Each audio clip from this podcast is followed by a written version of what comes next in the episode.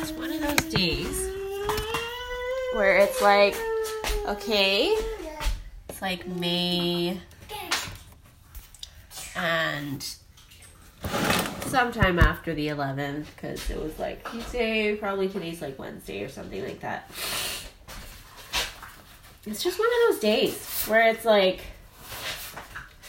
I think everything is a little off. You know, it's probably the culmination of so many things, whether it's people with their immune systems fighting really hard to try to stay keep them afloat and then compassionate serving caring people caring after them. And then just the culmination of like lockdown type rule stuff. And then like guilt and um, responsibility and everything that's combined in that kind of a life. And it's just kind of wretched. It's like it's like that life where you just feel like everything's a blank. It's just like there's nothingness. And I really feel like some people die out of boredom. Like I think it's a real thing because it's it's just you know like sometimes I think of boredom kind of as like this slothful thing, like oh well you're only bored if you're lazy or something like that, right? Like you can't be bored if you're productive kind of a person that is somehow able to like find ways to think of ideas or learn enough. Like if you're smart enough, you don't have to be bored. If you serve enough, you don't have to be bored. But I think it's the same thing as that. It's like you'll never be in, impenetrable and able to overcome all things just because you're smart enough, just because you've developed a certain skill level, right? Because we're all in, we're all penetrable, you know, because we're actual people that are imperfect. You know, none of us are actually our Savior, Jesus Christ. Like, none of us are Him, right? He's the only one that could do what He did. And all he's asked of us is to become this person that is willing to be like him, right? And to be this person that's somehow able to have faith in him so that his healing and his atonement can take place in a person's life so that they can be who they were born to be, right? And sometimes I feel a little sheepish as I do that in my own life, you know, whether it's just different instances where I feel shot in my capacity or willingness or whatever to try and do something that would be helpful. You know, I just feel so many discouragements in so many areas that I want to excel and exceed in, and yet I feel so much lack. It's like I feel so much incapacity, incapable um, to do that kind of thing. And so it's like I have to just process all of that and find what is true. All I have to say is I'm at least grateful.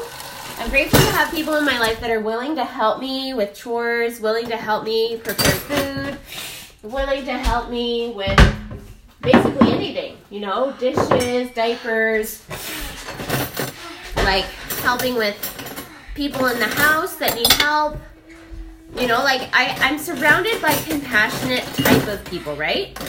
It's only like every so often that like sometimes people are a little bit teetered off and a little bit in this mode that makes it so then they are just like it's like they forget who they are and they forget who they're talking to.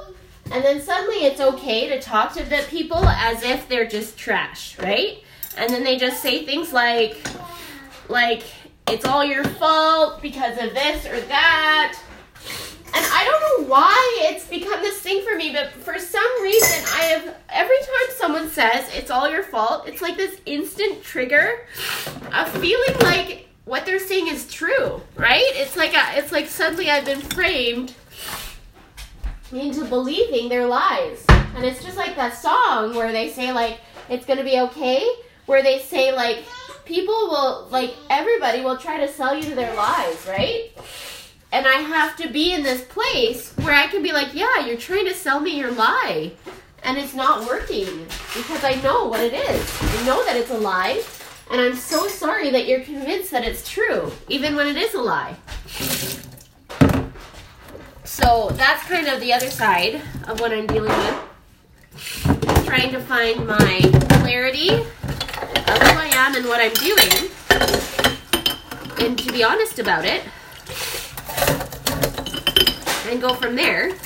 So I'm really glad about that.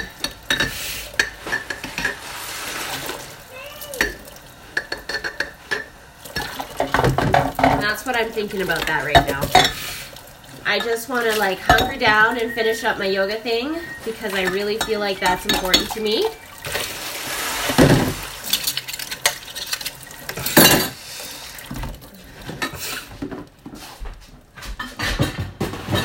So I to finish up writing the bio and send it off and finish up making some kind of a video thing. Um,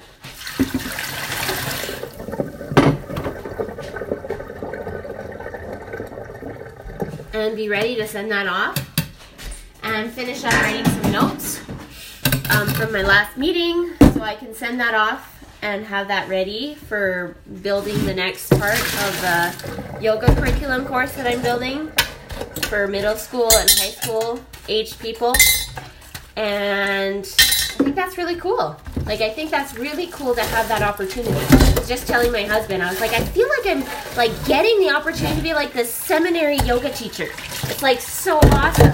And I'm like, it is. That's because it is. And I'm like, oh my goodness, I just love it. I'm so excited about that. So I really want to like take a couple courses. There's like one about special needs and another about just like working with youth. And then there's another one about um, like how to teach online, right? Like how to position things in a way that like works really well for teaching online and um, what to keep in mind when doing that. So those are like three things that I want to upgrade in how and what I'm doing. so I can keep this up. Because I really think that's going to be important as I move forward. It's kind of funny that I'm even talking about this because I remember when I was first thinking about yoga online and all that, I was never attracted to it at all. I was always like, you never learn yoga from a video. Like, come on. Like, how could a person ever do that? Like, I heard of people doing that forever, right? And they would always say, hey, I, I learned about yoga because I got a yoga video. And so that's how I've always done yoga. And I'm like, you've never gone to a yoga studio? Like, you've never had a yoga teacher live teach you yoga? and that's like been their life and i'm like what because like to me that makes no sense right but I guess that makes sense for people that are remote or whatever, right? Like, you know, it's almost like saying to somebody it would be silly for them to listen to the prophet if they've never seen him actually, like, sit in front of him and watched him speak his words, right? But it's like, no, actually, there's like great things to learn from somebody when you can just get the words and you can just get the spirit of what they're saying. And to be okay with that and be like, yeah, no, that's legit. Like, actually, there's people that learn a ton by doing it that way.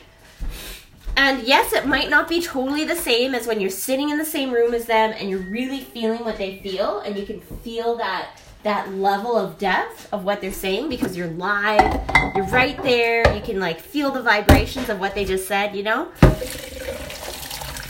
But it's still worthwhile, you know? There's still so much to be learned um, that can only be accessed remotely in some cases. And so I think that's why, like, for me, it's been like, okay, it's been a process for me to warm up to it, to be like, you know what? There's some people that can literally only access this remotely. And I can support that. I can support that movement when that's the only option, right? Versus, like, you know, pulling people away from going to a yoga studio if it was actually open and then having them think that the video is the best version, right? Like, and it's like, no, like the, the studio's the best, right? Like, if you just gotta go and do it. So that's kind of where I'm at with that. Mom, I'm like, okay, yeah, that makes a lot of sense. I'm excited to do that.